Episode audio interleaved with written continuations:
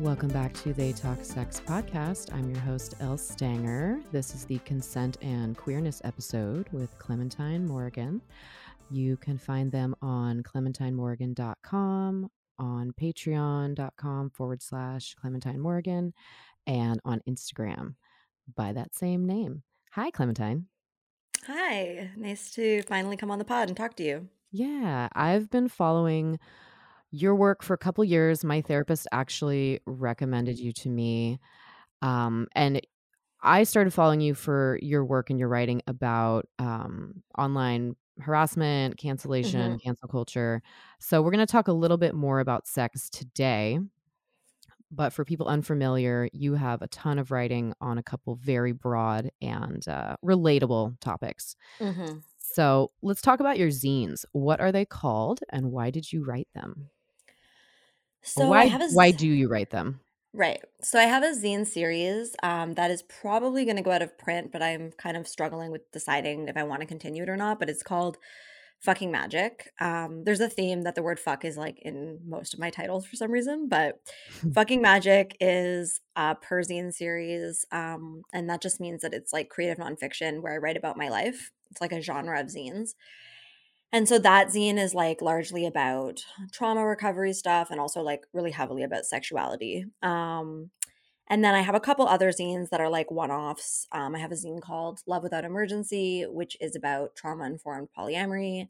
And I have a zine called Fuck the Police Means We Don't Act Like Cops to Each Other, which is about cancel culture and abolitionism and those kinds of topics. Mhm. Um, and basically, like I've been writing zines literally since I was a teenager. Um, and I always will be in some form or another. And basically, I just really like zines because I mean, like when I was a kid, I was like, you know, a traumatized kid going through some fucked up stuff and also like a closeted queer kid. And like when I found zines, I just found a space where people were able to be honest about what was going on in their lives and they were talking about trauma they were talking about queerness they were talking about all this stuff. And so it became a space where i was like oh i can i can share my stories too. I can find other people that are like me. Because i also like grew up like a little bit pre-internet um Mhm. and so it was zines that were like the place that i found this stuff and then i also like them because it's because it's self-publishing like you don't depend on anyone else uh to sort of Mhm. like tell you that your work is good enough or to give you permission or to like you know make it happen for Mhm. you you just decide that you want to make it happen and then you just go find your audience so yeah Mhm. And your podcast is called fucking canceled Yeah. Um I think so you and I have both uh navigated some similar stuff. Where are you located? i'm in montreal in canada Okay. So, yeah, a lot of your work I find very relatable. Um, we're similar in age, we're similar in some backgrounds, but um, it was it's really interesting to me how it sounds like we went through a lot of the same similar things with like trying to be bisexual or pan or queer, but like you don't want to seem like a predatory girl um, Mhm, is mhm. something that's come up, yeah, for both of us. And I'm like, but we're not even in the same like neighborhood or city. Like, wow, these things must be problems everywhere, all over the place, uh, impacted by our Western culture. So, can you give some examples of how consent can be confused? Yeah i mean i guess like to speak to the first thing that you're talking about about queer women being afraid of being predatory like I discovered that this was like a majorly common theme and I started to do work on it and my work on this topic um like I have a workshop that's called Bisexual Girls with Baggage where I talk about this and I talk about it in a bunch of my writing too and like my work on the topic has been like very very widely well received. Like i received so much feedback from women being like oh my god like thank you for saying this you read my mind. But like Mhm. before i started writing about it like i went through years and years of like you know being queer dating women and like being so anxious to like you know be direct. And and i sort of believed that like if if my date was really interested that she would be really direct and so Mhm, then i would mhm. know that it would be okay for me to be direct and then it would be fine right and Mhm. so it and nothing ever happened like i kept being stuck in these like really stalled relationships with women that were really like um yeah, just like couldn't get off the ground and sort of fell into a platonic place. And then I would be like, okay, I guess they're just not that into me. And I would move on. Like, whatever, it's cool Mhm. to be friends, but I was like, I'm trying to date, I don't know what's happening. And then eventually I just um I started this experiment of bringing this this up like directly with the women that I was dating. Hmm. So I would just say that. Like I would be like, yeah, like sometimes I'm really afraid to like be direct on dates because like I'm waiting for like a really clear signal and like I'm not sure what I'm looking for, but like if I'm not getting a clear signal, you know, I would just have that Mhm. conversation. And basically every single time the girl was like, "Oh my god, me too." Me You too. know? Me too. Yeah, Right. and like I'm I'm bi and like I tend to date a lot of other bisexual women and so I think there's a lot of different factors that play into this because there's like the idea of being um you know someone who has experienced a lot of non-consensual sexual attention throughout our lives which a lot of Mhm. women have that experience. So we know what it's like to be on the receiving end of that and we don't want to do that to someone else. So that's a piece of it. Another piece is like internalized homophobia stuff and feeling like you know just having baggage that like maybe maybe queer sexuality is like creepy or there's something wrong with it because like you know it, it's only very recently that we have things like Lil Nas X like showing us like hot mainstream like queer sexuality like for people who are like millennials and stuff like we grew Mhm. up in a time when like that you know there was a huge amount of homophobia and stuff so there's that piece and then with like bisexuality added to the mix there's like queer imposter syndrome you know, and feeling not queer enough. And then there's also um, if you're used to dating men and you're used to dating within like heteronormative scripts, you might be used to the man taking the role of the initiator. Mhm. Um, and so if that's the case, then you're like just sort of waiting for somebody else to sort of take the lead or make it obvious that this is like a sexual situation. So there's like many different components that play out. But anyway, I've found that that talking about it is like the number one thing that helps uh move past that and yeah i have a whole Mhm. workshop on it if people are interested in that but basically Mhm. about the question of like how can consent be confused i think with consent like there's kind of like two main models if you want to call it that the first is not really a model but it's just sort of like the basic way that a lot of people practice not even consent but basically like have sex which is that they just sort of hope for the best right like they Uh-huh. they just kind of have sex and you know they hope that the whoever's being the more initiatory partner will sort of do what they want or something that they Mhm. like and maybe they'll communicate a bit with body language or with sounds that they're making um or by like physically withdrawing a little bit if they're not into something but there's a Mhm. lot of people who like really either haven't learned the skills or just are super uncomfortable with like directly communicating about what they like and don't like and want and don't want and Mhm. so like back, you know, when I was younger and I was like mostly just like having sex with like random dudes and stuff, that's how I had sex. I would just sort of roll the dice and be like, whatever happens, happens. And sometimes it would be really hot and sometimes it would be really awful, but it was like Mhm. random. It was like a coincidence that that happened that way, right? Because, Mhm. And I would often kind of attribute it to the guy, like, he's like a really great lover or he's like an asshole. Mm. But actually, in both cases, there was no communication happening. It just was a fluke that the one guy happened to like the same things that I liked, right? Yes. Yeah. Yeah. So that seemed like a really positive sexual experience, but it was just random. And I think that a Mhm. lot of people are having sex like that. But Mhm. then in response, in sort of like, you know, sex positive culture, queer culture, like in spaces where we're like, okay, like this isn't working, we want to try something else. There's this like very um an, a new consent model that's been around for a while, but it's it's basically like verbal, direct, like ongoing, enthusiastic consent is the model. And so what this model is is that like every time you do everything, you're supposed to ask verbally and get like verbal consent. So you're supposed to be like, um, can I touch your arm? Like, can I kiss you? Like, and then so on and so forth, right? Mhm. And so after I left like dating, you know, random dudes and came into queer world, I found that this was the model that everybody practiced and this is how people were trying to keep, you know, themselves and each other safe. I don't love But- that model either, though. I hated it. And I hated it so much eh, that and what what also happened is that like I actually found that in this model I was having a lot of consent breakdowns because I have complex PTSD and part of what happens for me is like when I'm really stressed out or overwhelmed, I kind of go nonverbal and I have a hard time Mhm. speaking. Mhm. And so it when somebody asks me for something directly, especially because I'm like, I don't want to make them feel bad, like there's all this baggage, there's all this pressure in the moment. It's hard to be like, no, I don't want to do that in the moment. Right.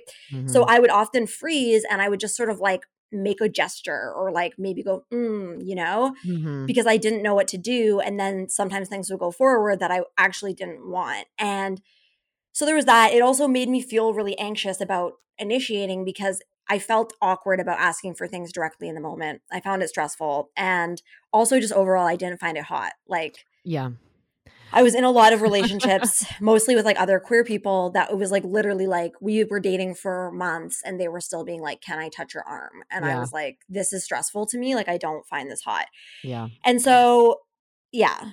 So I, I have some, I, uh, I I really really understand and identify with a lot of that. And I remember so um some people are familiar with they've really stopped happening now for the most part because culture is evolving and I don't think we need them for the same reasons, but some people are familiar with slut walks that took place mm-hmm. around the world.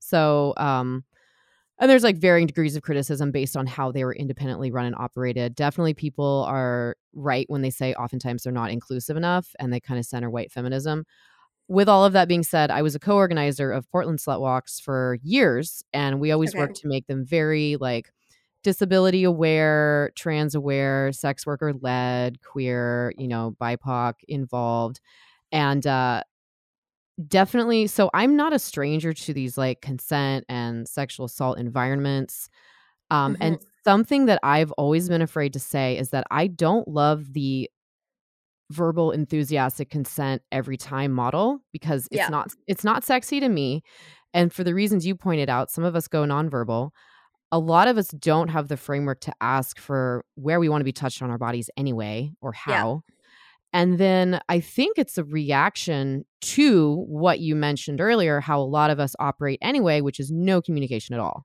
yeah so it's like, like it's very too far the other way. Exactly. It's very black and white thinking. And I think a lot of us, and now myself being a sex educator, I feel like obviously everybody likes different things. We all communicate differently. We have different mm-hmm. turn ons, turn offs, and things are contextual and they change.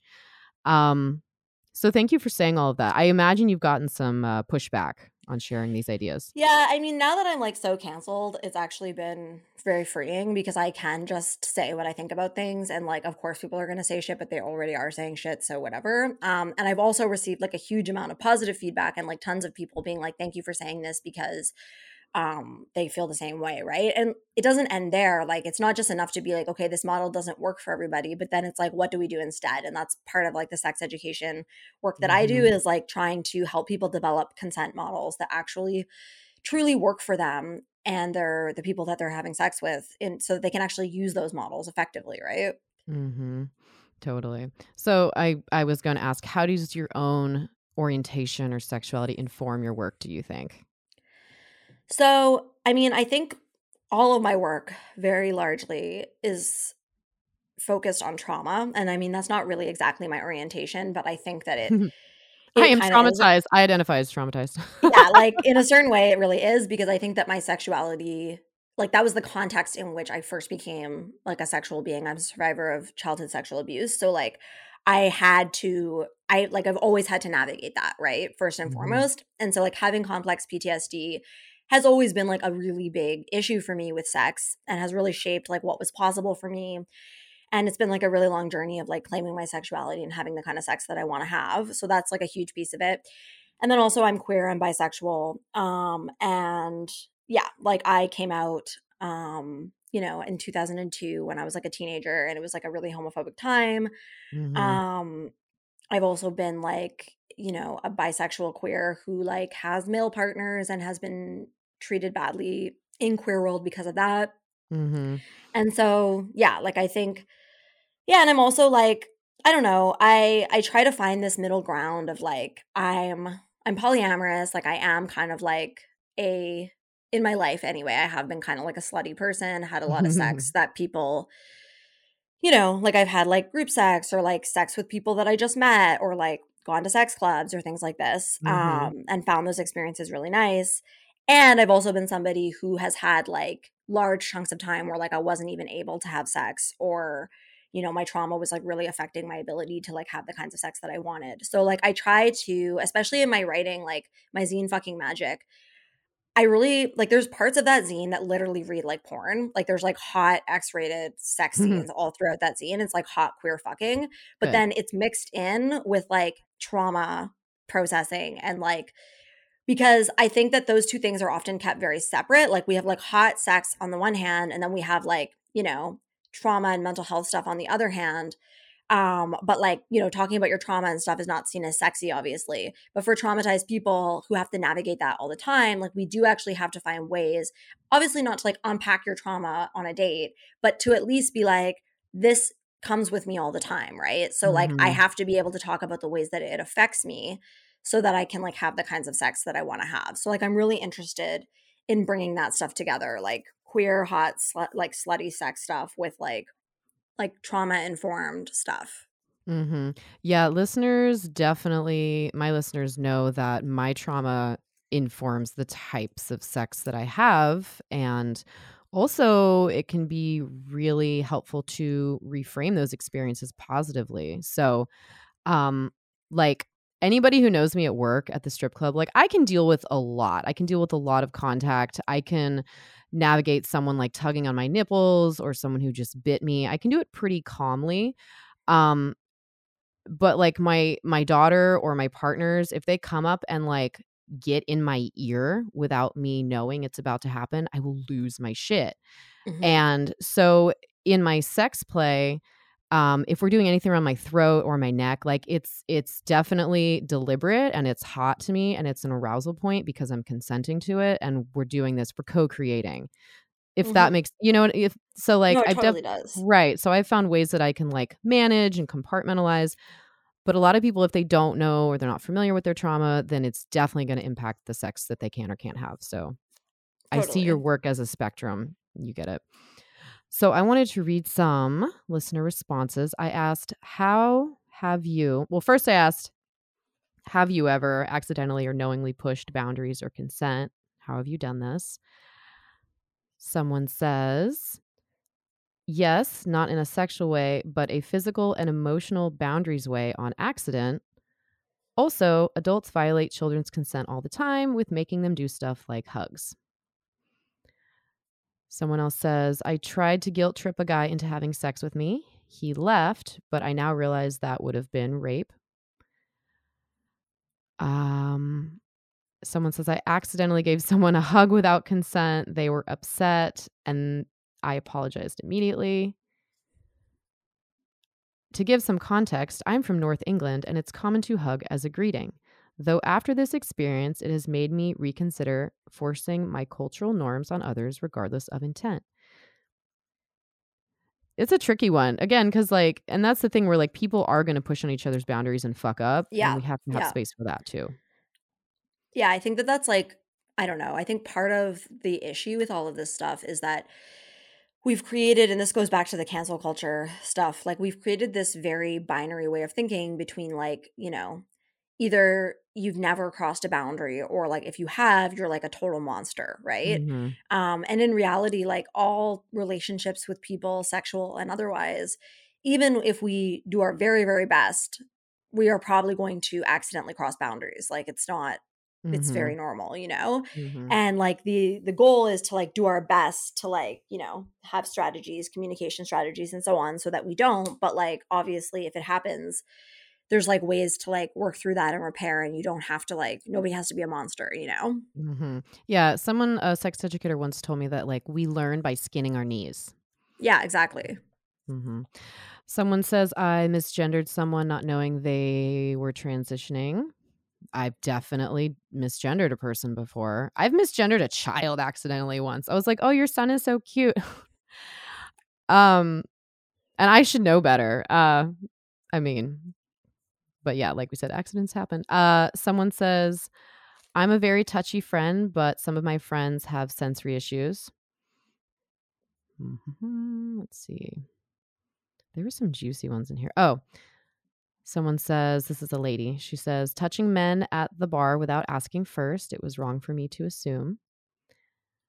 Yeah, the stuff about men is interesting. Like, I have found that, you know, with the work that I do with bisexual women, there's a lot of fear around, um, like I was saying, crossing boundaries or like not wanting to be a creep. And I think that for a lot of women, we don't have that same fear when dating men because we've been socialized to think of men as sort of like always down that men Mhm. want sex and so like we don't have to be as concerned um and Mhm. like the stories that i've heard from people from men and other like amab people um about just like crazy shit that's happened on dates with women crossing their boundaries is like Mm. yeah it's definitely Yeah. a thing Yeah, it definitely does happen. Um, okay, so these two are right these responses came right at the same time from two different people and I I'll I'll just read them. One says, "I accidentally got too close to my husband's anus once during sex. 4 years later he's still upset." Okay. Um, the other one says, "I coerced my hubby into butt stuff for fairness." Quotes around fairness. Didn't know he'd been a survivor of sexual assault. I have regrets. So there's two different intentions here. yeah they're very very different they're very different like Eh. accidentally going near a body part that is like very close to everything else that's happening is like you know it's it's not intentional and it's like probably gonna happen because it's like right there you know Yeah. um I want to but ask the guy why he's still upset 4 years later. Like at what point I mean like is there you know like I'll never know, we'll never know, but like are you a survivor? Is there like is that your internalized homophobia? Like are you just holding that over her? Like at what point do you let her and you move on from that? totally and also like framing it as something that this person did wrong when it Mhm. was like an accident um i don't Mm. like people like accidents happen like it's not it's not the same thing as somebody like intentionally crossing a boundary Mhm. All right, let's see. There's a few more of these. Um, I was in my early 20s playing with my boyfriend's penis while he was asleep. I mean, so that's a thing that might not upset somebody, but that's a conversation you could have. yeah exactly like that's definitely something that you would need to get prior consent for and like a lot of the stuff about like you know different consent models it's not like it's not like you know you can get by without ever having a conversation like usually in most contexts there needs to be some kind of conversation but it doesn't have to happen in the moment basically Mhm. so if you want to like tell your partner that that you're like down for something like that it's fine but you definitely shouldn't assume that somebody is down for something like that unless they've explicitly told you that they are Mhm. My last live-in nesting mate partner, Brian, we were together 4 years and 4 months and like we made porn together and like experimented with all kinds of things and I definitely told him I was like if you ever want to initiate sex when I'm sleeping, go ahead. I might be down, I might not. You know? yeah and like same. Um okay, so this person says X and I had a threesome with his friend. Years later, I found out that his friend thought we took advantage of him because he was drunk. We were all drunk and it was definitely not planned. Okay, so right some miscommunication there or Yeah, and I mean the alcohol stuff is really complex because like on the one hand, this is another place where like the sort of like the the model that we say is good consent and that we insist is good consent like doesn't match up with what people are actually doing and so therefore I'm like if it doesn't actually match up with people's real lives like I don't think it's that useful because we say like consent is sober but we fully know that like a lot of people like maybe most people have sex with like alcohol and drugs involved right like it's it's a very Very common. normal part of like dating and sex culture right And, and, a lot of so people are binge drinkers. A lot of Americans are binge drinkers. It's like a cultural problem. yeah and also it's like it's very hard to know how much like unless you know the person really well it's really hard to know like some people are like a lightweight you might be like okay like they had two beers but like maybe that's really drunk for them Mhm. um and and somebody else might be able to drink a lot more and be okay like it, it really varies right but Mhm. it's weird because i've heard situations like this before where people are drinking and something happens and then one person feels like their consent was violated but also both people were drunk Mhm. so i'm like i mean technically neither of them could consent to what was happening based on that model i don't know like you know Right, right. so i'm not sure that i like have the answer for that but i'm definitely like i think it's more complicated than the way that we mm-hmm. you know especially Mhm. because it's very contradictory to say that and then to know that people are drinking and so like how do we actually have like a harm reduction approach to people Mhm. um drinking and and and having sex Right. And that's what we're trying to do here. So I'm going to actually, there's more of these. I'll read more of these later. Let's take a quick break. Everybody go to Instagram or Patreon and look up Clementine Morgan. And also don't forget to rate or review this podcast because that's how more people find us. Cool. Ioba Toys is the creator of the super silent sex toys, the Oh My G and the Oh My C. The Oh My G is a G spot massager with three intensity levels, a massaging pearl, and a unique C shape made to precisely hit the G spot. The Oh My C is a clitoral massager with a rotating, massaging pearl that mimics a tongue or fingers, also known as oral sex, and it fits in the palm of your hand. Both toys are super silent and come in pink or white. Try code L30 for 30% off on iobatoys.com. Do you have sex questions? Do you want help learning new techniques, communicating with a partner, opening a relationship, or exploring kink? Sex and intimacy coach Stella Harris can help. Book a session now to take your intimate life to the next level. Listeners of this podcast receive 20% off their first session with code TTS.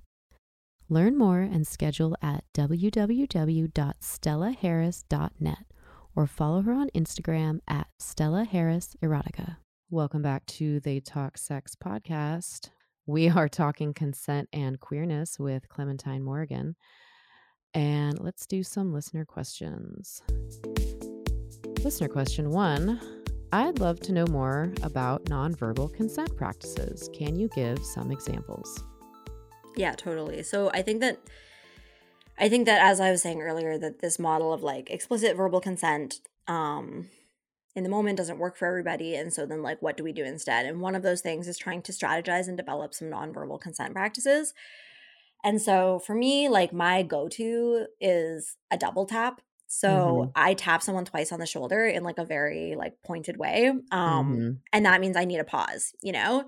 Obviously I had to communicate that to them verbally ahead of time otherwise they won't know why I'm tapping them. Mm-hmm. But it's a really simple cue that I can use even on like a hookup um because it's it doesn't take a huge lot of like communication or negotiation to explain what it is and what it means mm-hmm. and for me mm-hmm. it just means i need a pause to sort of like recalibrate and then maybe i need to check in about something or maybe i just need a pause and mm-hmm. then we can mm-hmm. go back um yeah train yeah. like fighters and that's what you do when you're like mma or ufc like yeah like tap out. out it's literally yeah, and, like hold on And honestly, the worst thing that's ever happened, and this is not bad, the worst thing that's ever happened to me from that is when I was um like on a first date, like a hookup. It was a hookup that turned into um, a long term partnership, actually. that happens.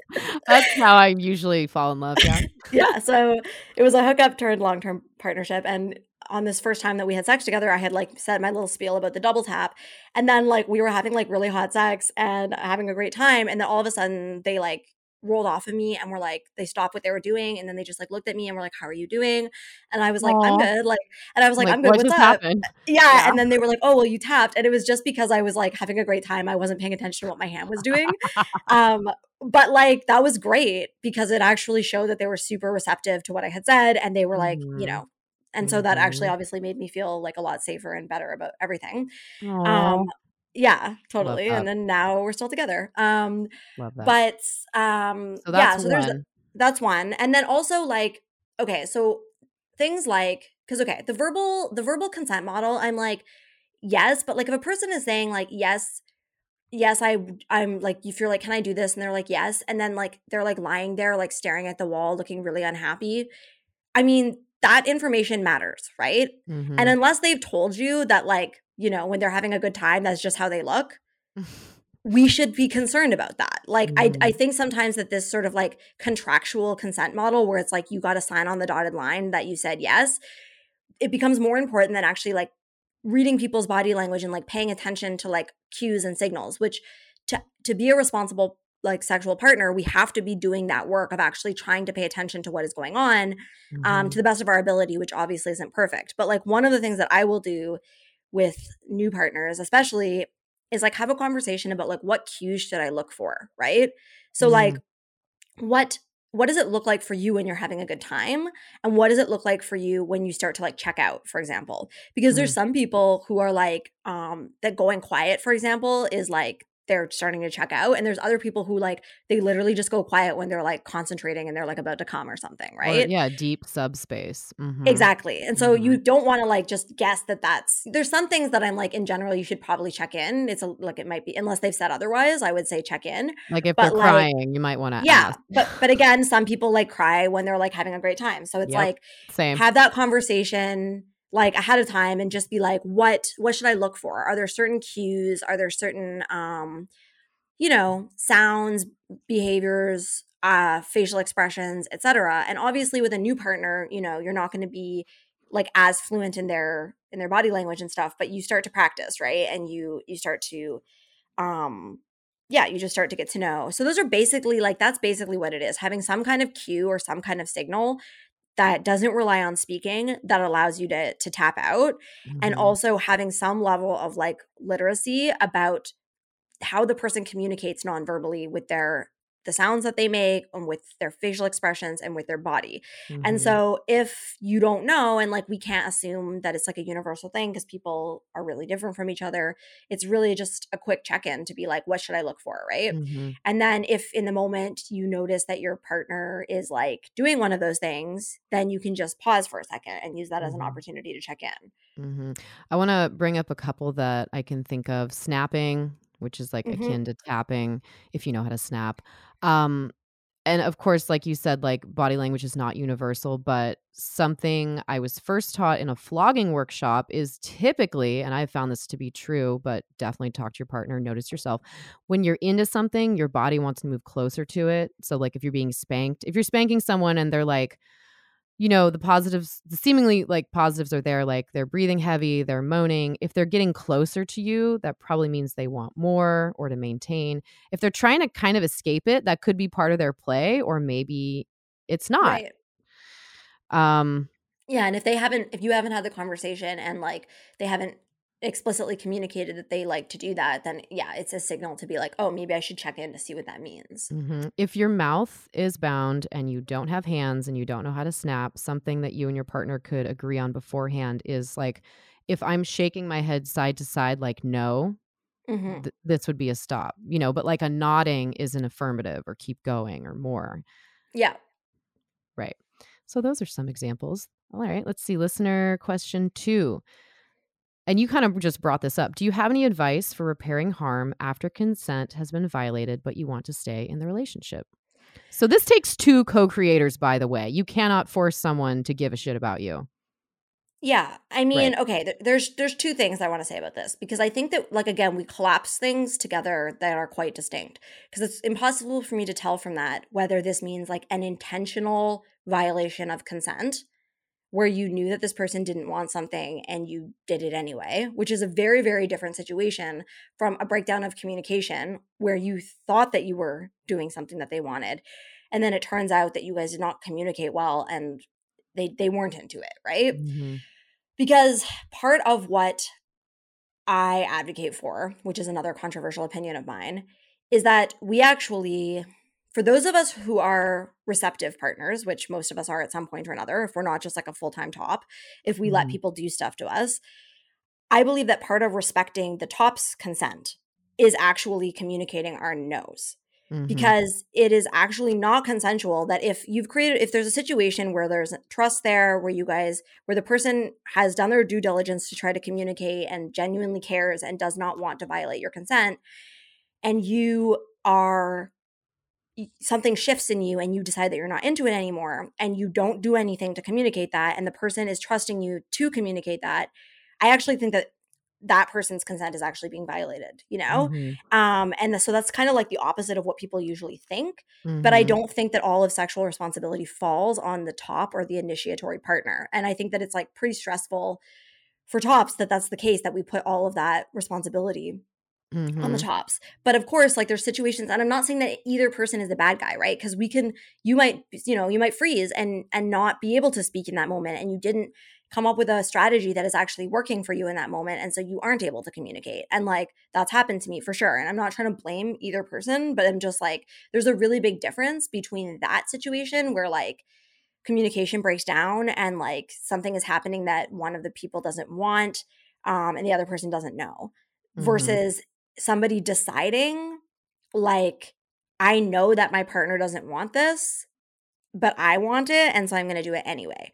Mm-hmm. And so in that case of like um intentional violation of consent, I would say that that's like a very like obviously dangerous situation. Like if a person did that, then there's obviously concern that it might happen again and I would highly advise that the person who did intentionally break the consent try to seek therapy, try to seek support because you need to like get to the bottom of what happened there in mm-hmm. order to be a safe and responsible partner. Um and so like I would in if that's the situation, like I would not advise just like going forward and like hoping it doesn't happen again. I would like really really suggest like maybe putting the relationship on pause and letting both people take time to like um work on their own healing if pursuing the relationship again is what is wanted.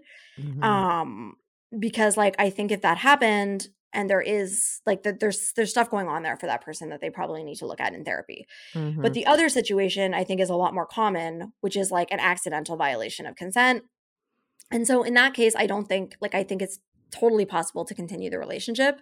I think that people need to they you you basically need to express like concern and regret that that happened. I think on both sides like we neither of us wanted that and how did we get here how did and we how, get here we and like i care about you again? yeah yeah i'm like i care about you i care that you feel hurt by this like i definitely did not want to do that if that was not wanted etc mm-hmm. rebuilding that trust and then working on like we really obviously need to check what our communication strategies are because something didn't work right mm-hmm. and like i mm-hmm. think we need to normalize that this is part of sex like it's part of sex it's going to happen there's going to be communication breakdowns there's going to be you're going to try something and then like oh shit i like i froze and i went nonverbal and i wasn't able to communicate it or like whatever it is right? It's mm-hmm. going to happen. We don't have to see it as like the end of the world or as like this person is like a horrible person or i'm a horrible person.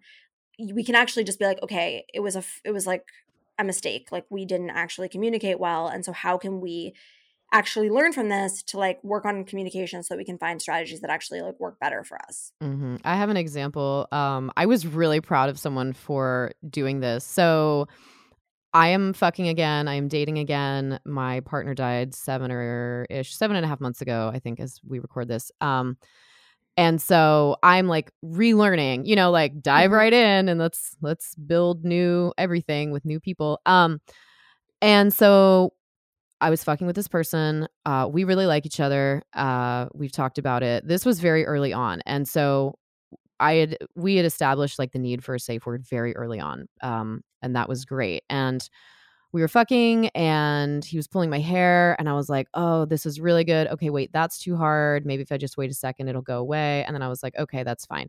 And then afterwards, because I really didn't want to use the safe word. I'm like, I don't think right. I need this. So yeah. afterwards, we're like cleaning up and I'm like brushing my hair, feeling my hair. And I was like, oh, wow, I actually like lost a little hair. I was like, you kind of pulled a little hard on that last time. And he, he pats me and he's like, that's why you say pineapple. Right. And I was like, oh my God, you're so right. Uh, all right. Thanks for calling me on my shit because that wasn't your responsibility. If I, I should, I could have said something. And I'm not mad at myself and I have no hard feelings and against him because why would I? And I also think it's normal. Like, I mean, I don't know. I'm a sub, and like, I think it's normal for subs. We don't always know our limits 100%. Like, True. there can be a little window of like, this is getting to be too much, but like, is it? And then, yeah. and then, and then there's like a line where it's like, oh, don't know, it definitely is, which is sort of like what I guess like some people use like, um, sort of like red, yellow, green, mm-hmm, mm-hmm. um, which I had a scene where we did that and it was pretty cool because sometimes it's like, it's like this is like edging on too much Mm-hmm. But it's not exactly too much. And I get not wanting to pull out the safe word if you're like, oh, like what we're doing is really hot and like I don't want to like fully stop it, you know? Mm-hmm. I could have um, said yellow now that I think about it. yeah, because I feel like that's, you know, and more just like I'm not I don't need to check in. I just need it to scale back slightly, you know? Yeah.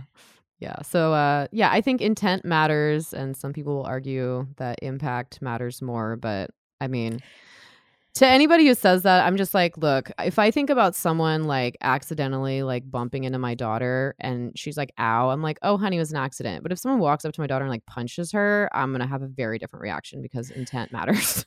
Yeah and i mean this idea that like that it's it's it's based on this verbal consent model right? That like you have to verbally ask for everything and if you didn't then that's a consent violation right? But like there's many issues with that because one most people literally don't do that Mm-hmm. so I don't. if we, Yeah, that would be really, really hard to do. I'm thinking the kind of sex I have. Like, can I lick your ear? Can I touch exactly like, Like, when do we define like when one act starts and another ends like there's a lot of stuff going on with sex right so like it is like messy and i think that like i really don't even think that it's like i i don't even think that accidental consent violation is like an accurate term for a lot of this stuff because it's it's not like it's not actually a consent violation if there hasn't been that communication right it's a con- it's a communication breakdown and Mhm. like and like it doesn't mean that that can't be really upsetting for the other person or like really hurtful or maybe even in some cases traumatic like it, it can be and i do Mhm. think that if you did that accidentally like you should obviously be concerned and be like wow like that was not my intention and like i want to like you know i want to make sure that Mhm. the person knows that i care and i want to like do everything that i can to make sure that never happens again but i'm also just like it's i think it just creates this really hyper vigilant relationship to sex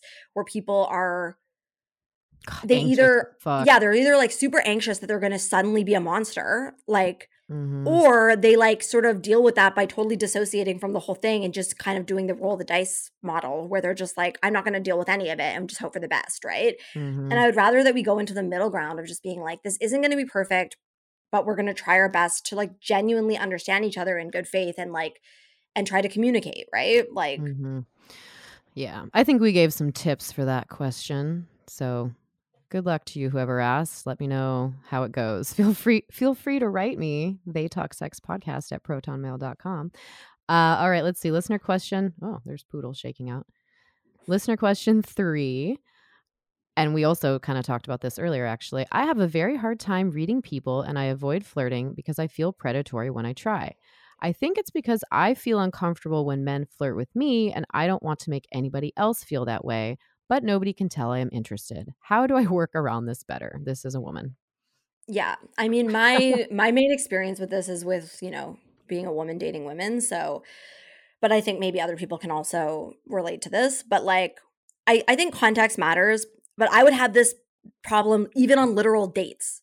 It's like actually a date. We literally met on Tinder or something. We're on a date, and both of us are like sitting there awkwardly, unable to express like atta- uh, like attraction to each other. You know, Mm-hmm. and so, and like, apparently I'm like super, super not alone in this. And so I'm just like, I'm just like, this is a big phenomenon that like a lot of queer women are dealing with. And it's like pretty ridiculous. Like, we need to have more clarity in our dating and sex lives with other women. So, like, my advice would be to like, to trust yourself and like that actually you are capable of paying attention to other people's boundaries. Like, in fact, you're so concerned with other people's boundaries that you're being hyper vigilant and you're literally not doing anything, right? So that information tells you that like you actually care a lot about other people's boundaries. And so you don't have to worry that you're like a monster who doesn't care about people's boundaries. You're actually someone who's very concerned about them. And so to trust yourself a little bit that you are going to be paying close attention um and people who have this issue are more likely to err the other way to see something that is not a no as a no. You know? they're Mhm. not actually very likely to see something as a yes that is not a yes because they literally are so concerned and they're tr- they're seeing everything as a no, right? Mhm. My main strategy with this stuff especially with like dating women is to just openly talk about this phenomenon. Like I have had many dates go down like this where I have been like like first dates where I'm just like yeah, like I don't know, like I've had this situation with dating other women where like it's really c- unclear to me if she's like into me or not and I felt like I don't want to make a move because I just I I want to be really sure and then she'll be like, "Yeah, like me too," like blah blah blah blah blah, right? And and then I'm like, "Yeah, like and then I'm like, should I make a move? Blah blah blah. And then we both like are like laughing because we're like, it's like very meta because we're like talking about what's Mhm. happening right now. Mhm. And then like when that moment happens and we kind of realize that we're literally talking about what's happening right now, then I just go full brave and say like, so do you want to kiss me? You know? And then usually she's like, "Eh," and like whatever is like all like giggly and then kisses me, you know? Yeah. exactly. Yeah, that's really that's some good advice. I like that. I haven't heard that before. Um the last time I kissed a lady, she asked, "Can I kiss you?" and we had been talking for 2 hours about her trauma and um she had she had just like said that she had mentioned a couple times that she was trying to explore her bisexuality and i'm like huh interesting does this relate to me and then yeah so i, can kind of think that she was kind of doing it in that way but that's like a, a, a hint that's like a baby step i like how you just explained what you apply uh, okay, so last listener question for now. Oh, my dog is bothering me and my computer's yelling at me. Poodle, can you go lay down? Go lay down. I know, I'm almost done. He's like, Who are you talking to? You, fuck, dude. So cute. Oh, buddies. I know your dog's. Oh, oh. is, is the white one yours or does is that? Yeah, her okay. name's Clover. She's 11 Okay. months old. Okay, I was like, this dog seems newer to your world, and it plays with the black dog. Yeah, Does that's my friend Tara's dog Goose. Yeah, Okay, okay, they're good friends. Oh, I can tell. I know yours always looks so happy. Clover's like stick. So Yeah. cute. Um, I'm gonna cut all of this anyway. Um, okay. So, listener question four: I've heard the phrase "consent starts outside the bedroom." How do you feel about this phrase? So I definitely agree with that. And I mean, it kind of goes back to one of the things that you're one of the submitted um, comments that were made earlier about children. I really think like we begin our knowledge about consent practices as children, and it sucks because children are really disrespected when it comes to consent. Yeah. And so, like, since children are very often not taught basic things, like they have the right to like not hug or kiss a relative if they don't want to, like Mhm. it really sets people up with a bad like model of consent right from the beginning where they don't have practice saying no i don't want to um, and And so and yeah. some people are given more freedom to do whatever to them because of their relationship with them. Like, well, I know you don't want to, but it's your auntie or whatever, and it's like exactly so when you're older, it's like I know you don't want to fuck me, but I'm your boyfriend. Hmm. exactly and that that's somehow like connected to like your love for the person or something like that and it's it's a Mhm. terrible thing to model to kids and unfortunately there's a lot of kids who have had that modeled um so i think like we can really start building better consent um cultures in the ways that we raise children first of all but then also just generally speaking like yes like i think generally speaking that the the conversation about consent it doesn't have to happen in the bedroom. It sh- it shouldn't happen during sex. Ideally, it should happen before sex and maybe even not on the same day. But obviously, sometimes if you're having like a hookup or something, Mhm. it's probably going to happen right then. Um, maybe it's in a bedroom. Maybe it's like by the train tracks or like wherever it is. Um, but you can still do the pre-sex check-in. Um, and you can do like a version of it that fits for a hookup, right? Like you Mhm. can do like a mini version that is like enough for like what you're planning to do in that hookup that can still be really effective. Mhm. Um, but I think that once people start getting naked and like stuff is happening, it's just like there's a lot going on. Um, there's a lot going on physiologically. There's a lot going on with like vulnerability. There's just a lot going on. And so I think that we're all just like better prepared if we did some level of prep before we get into that, you know? Mm-hmm. Yeah, definitely. Uh, like a mini version. Um, I've given example before, and I literally will say like, we didn't talk about this, but I was last screened at this time. Um, I have HSV one. What about you? Totally. It can be really simple like that. One of the ones that I always ask people is do you have any hard limits? Like is there something that you really don't like, right? Ooh, yes, um good. because it's like you know if we're gonna be like trying different stuff like i there i definitely want to know and it's gonna be it's gonna save a lot of issues later if i just know that there's certain things i just shouldn't even try or like ask or like uh-huh. approach right what are because yours? mine are mine is nothing in my butt unless I ask, and please no spitting on me. mine is do not squeeze my nipples Really? I feel so fucking strongly about this. And it, it's funny because it's like just a thing that people do a lot, you know? And I hate it. As I a hate sex it, hate it. worker, I agree. And I'm just like, I really hate it. So it's like something that I, it's something Ugh. that people, no one in my life, even in all of the queer dating that I've done and all of these people who insist that they practice this verbal consent model, nobody has ever asked me, can I squeeze your nipples? But they've asked me, like, can I touch your arm? And I'm like, yeah, you can fucking touch my arm. You don't have to ask that. But like, there's no checking in about the nipple squeezing. And I'm just like, I fucking hate that, you know?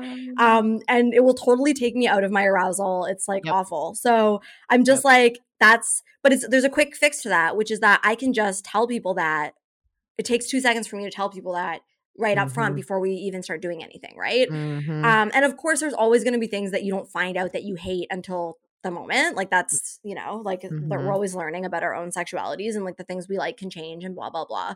But still, like at least for like basic safety, like having that check in of like what are the parameters in which we're playing? Like what are the things that I absolutely need to know to like make sure that this is going to be safe for you? You know? Mhm. Or like no blood, Yeah. You know.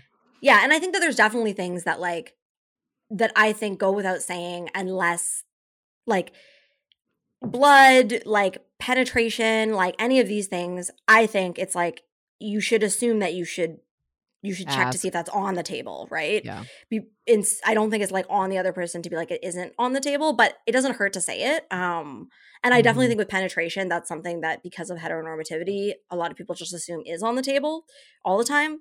Um, Mhm. but like it isn't actually on the table all the time for everybody. So Mhm. yeah, Yep. So, yes, I think we agree with the phrase overall, but like everything else it's nuanced and context worthy, like context related. Mhm. Mm-hmm. Okay, let's take another break. Find Clementine Morgan on Instagram, clementinemorgan.com, and on patreon.com. That's probably where you hide all your secrets. That's what I do. I'm like, my Patreon audience, they know like more about my dating and my fucking than my Instagram audience because yeah, totally. Yeah. That's what you pay the dollar for. Okay. Uh, okay, let's take a break. Hey there. Do you want to help people and make money doing it? Becoming a coach might be your ticket. The coaching industry is currently filled with a lot of straight white coaches and working with straight white people who have the privilege to hire them. The Coaching Guild is changing that. The Coaching Guild is looking for diverse people with diverse experiences and backgrounds who want to get university level training to become a coach. This is not a shortcut certification program. This is intense training for the real world. They are looking for the artists, the rebels, and the wild ones. You can change the world one client at a time and make money doing it. Visit www.thecoachingguild.com. Do you have a sensitive vulva or vagina? Me too. People with vaginas will experience at least one yeast infection in their lifetime, and many folks like myself get them every time the seasons change. As someone who relies on their vaginal health for their personal and professional wellness, I use Momotaro Apotheca solutions for preventing bacterial vaginosis or yeast infection. Their products also serve urinary tract infections, postpartum care issues, aftercare, and general irritation from sex, clothing, and exercise. I love these things. I use them to shorten my healing time or prevent irritation. Use Stripper Writer for a discount code and check out their affiliated CBD products at oshihana.com.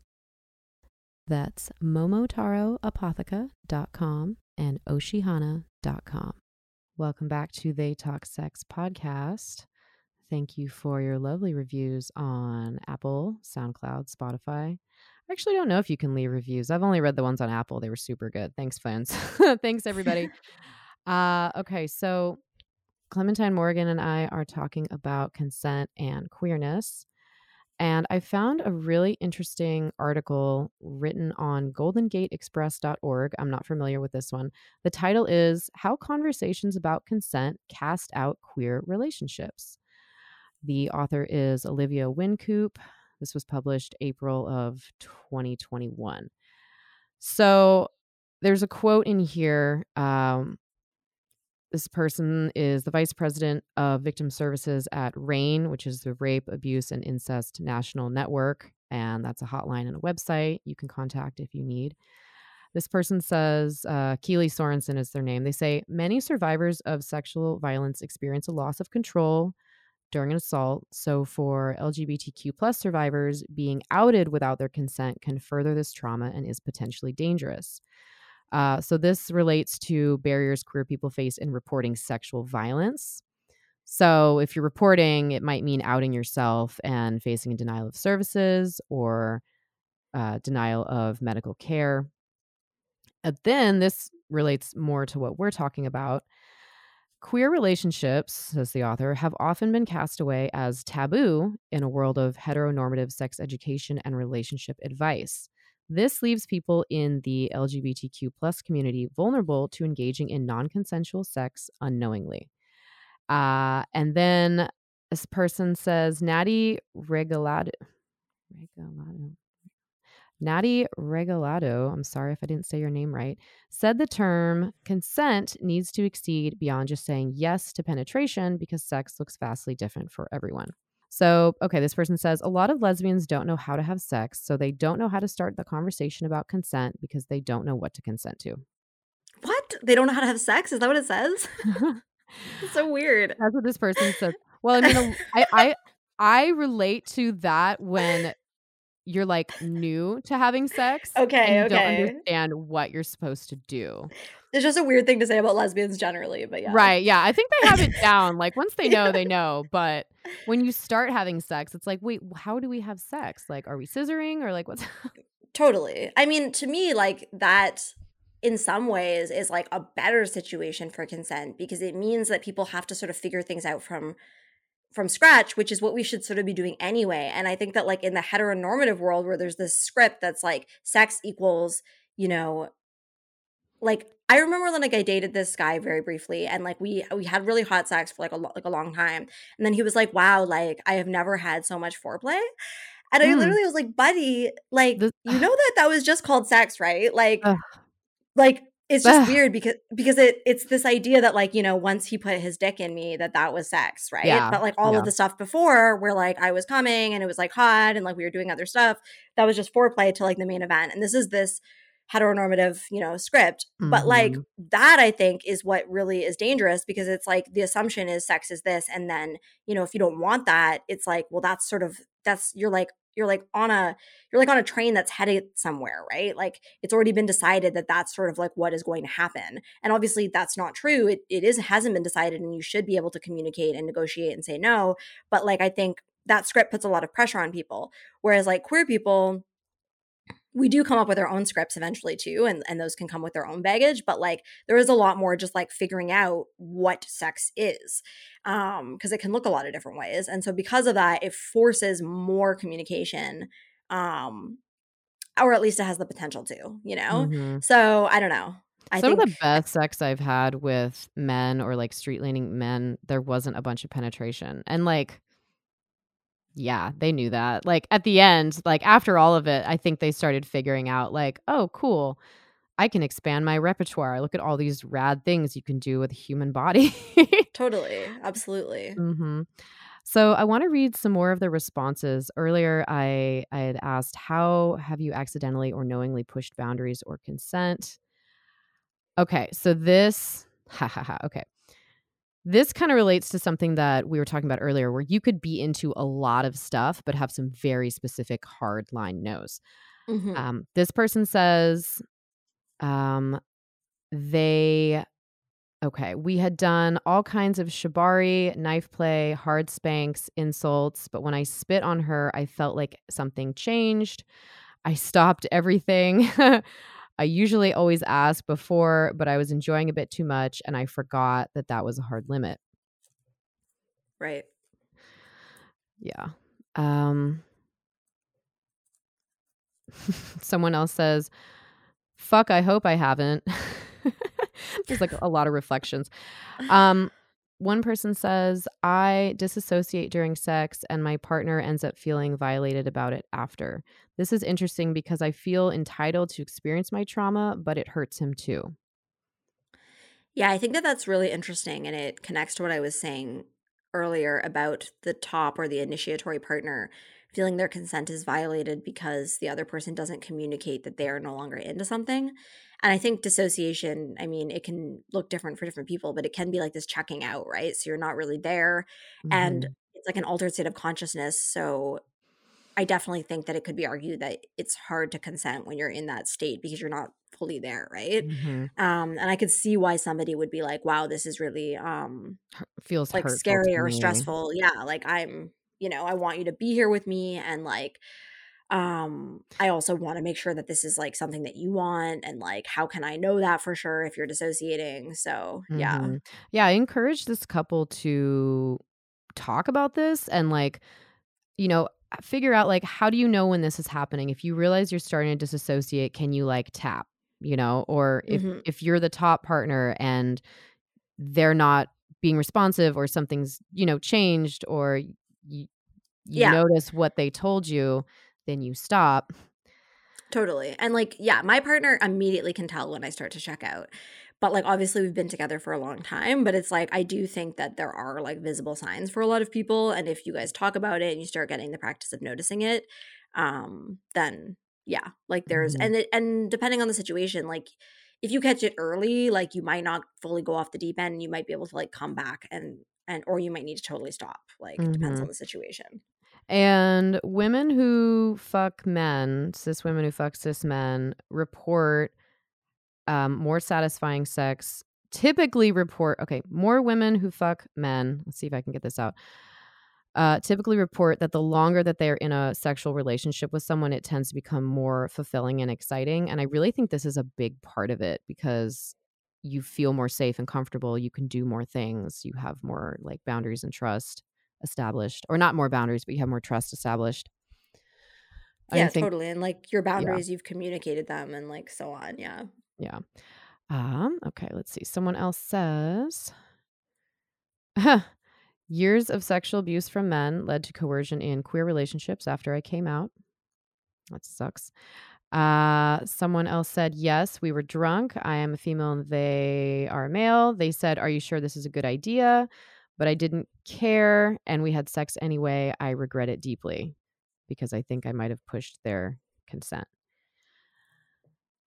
Mhm. And okay, and then last one, a woman says, knowingly I mounted a very intoxicated man that probably wouldn't have said yes. Okay, so it's good for us to reflect on that stuff and know how we would do differently. totally Mm-hmm. So, Clementine, what would you tell your teenage or child self about sex or dating or relationships if you could go back? Have you thought about this? I mean, yeah, like it's really hard for me because I'm like, my life was so fucked up. I'm sort of like, I I don't want to go back.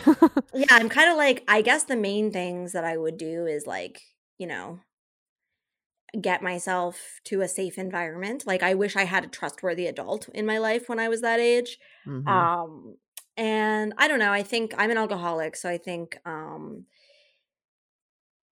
I mean, the, the problem is, is like if somebody had told me this, I don't think I would have listened. But my alcoholism and combined with sex like led to lots of situations that were like really really bad for me and so you know it would Mhm. have been better if that hadn't happened i guess overall i would have basically been like you need support with your trauma like you're not going to be able to access the sexuality that you want to access like the healing like healthy sexuality until you've actually got some more basic safety around your complex PTSD.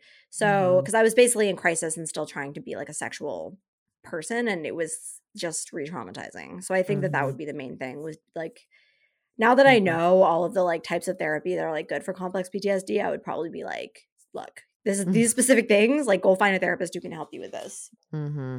Yeah, definitely lots of stuff that was out of your control and like you didn't know then, but it I think it's helpful to say this stuff aloud because some people it will give them the tools to start picking up the pieces now. hmm Like totally. if drinking is really negatively relating to your dating, then I mean, I'm saying Yeah. this as I, a hungover person. I'm hungover, you know, like I told you before we started recording. I was like, fuck my life. I didn't drink for two and a half years. And when I do shit like this, I remember why.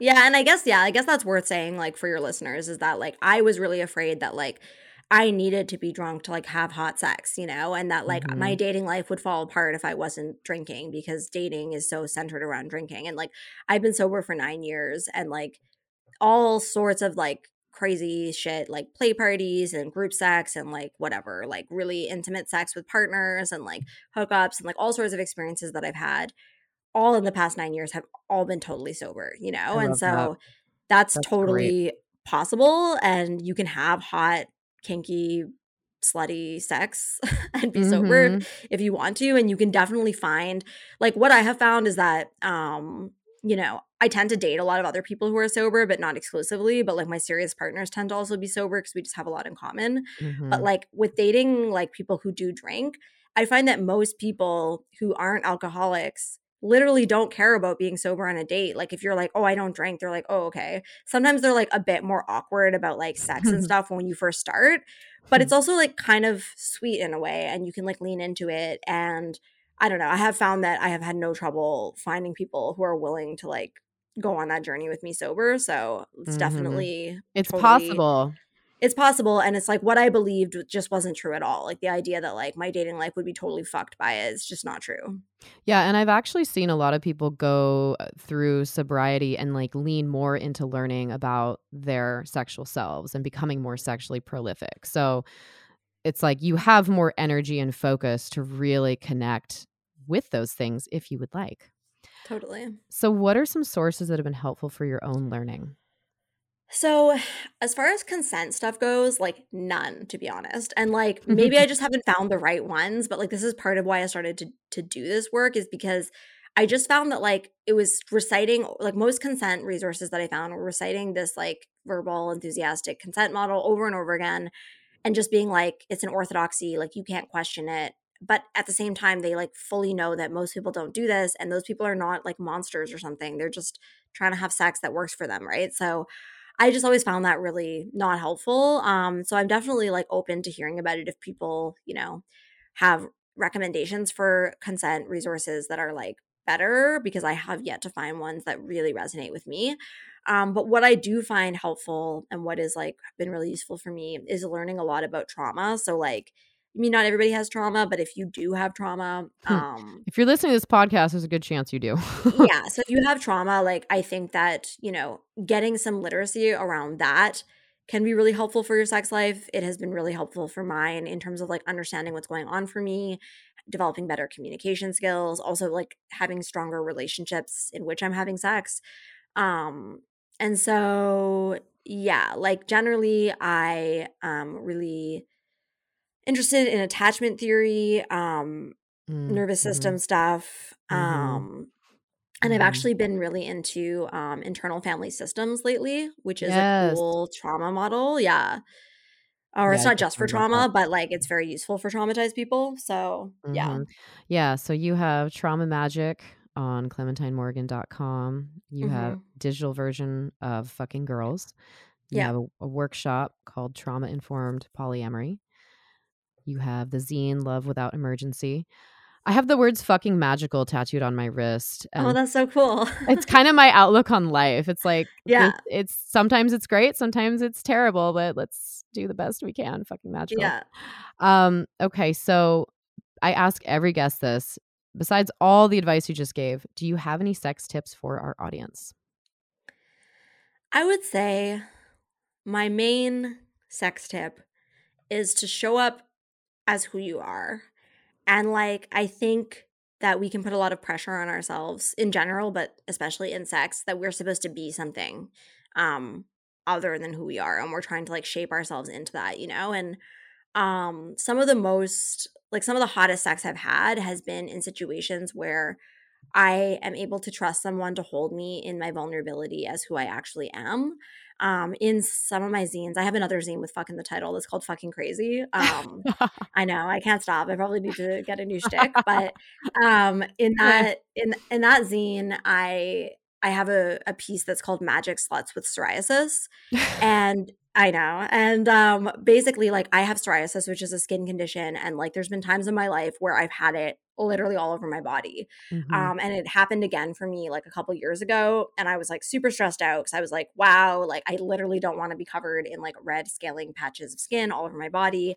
And at that time I was like very like, you know, I had a really abundant sex life with like different people and I was like I don't want mm-hmm. to give mm-hmm. that up, but I'm like really embarrassed and like learning how to share my body as it actually is with my partners and letting them show their attraction to me and like going on first dates and like having hookups like that was like very profoundly healing for me and actually was really hot, you know? Mm. Um And so I just think that we can create these these things in our heads where we're like nobody's going to want me as I am, whether that's like the way our bodies are or whether that's like because I'm like kind of crazy and I have trauma and like there's stuff I'm working through. Mm-hmm. But it's like Mm-hmm. I think if we're like if we hold ourselves and are vulnerable and show up like I think we can find people who are genuinely ready to show up with who we actually are and then the sex is way hotter cuz you're not you're not like pretending or like trying to be something else. Mhm. I think I'm gonna cry. I love that so much. Uh, okay, I'm sorry. One more question. Does anybody ever get mad at you for referring yourself as crazy? Because I like to call I'm I call myself a stupid bitch all the time, and there's like the misogyny and the ableism there. But I'm like, you know what? My brain is fucky sometimes, and also I get to call myself whatever the hell I want. Yes, people have literally tried to tell myself tell, trying to tell me that I shouldn't say crazy and it it literally pisses me off so much for a number of reasons. One is because like language it means it means different things. Like language evolves and changes, right? And the way Mhm. that crazy is used in general conversation, it means like wild or like whatever, right? And people are like, well, you shouldn't say crazy because it's referencing like crazy people or whatever. And I'm like, I literally am a crazy person, okay? I literally am. I'm a psychiatric survivor. I have been locked up in psych wards. Like, if anything, I absolutely can fucking say that word. And I just think also that people need to relax a little bit. I get it.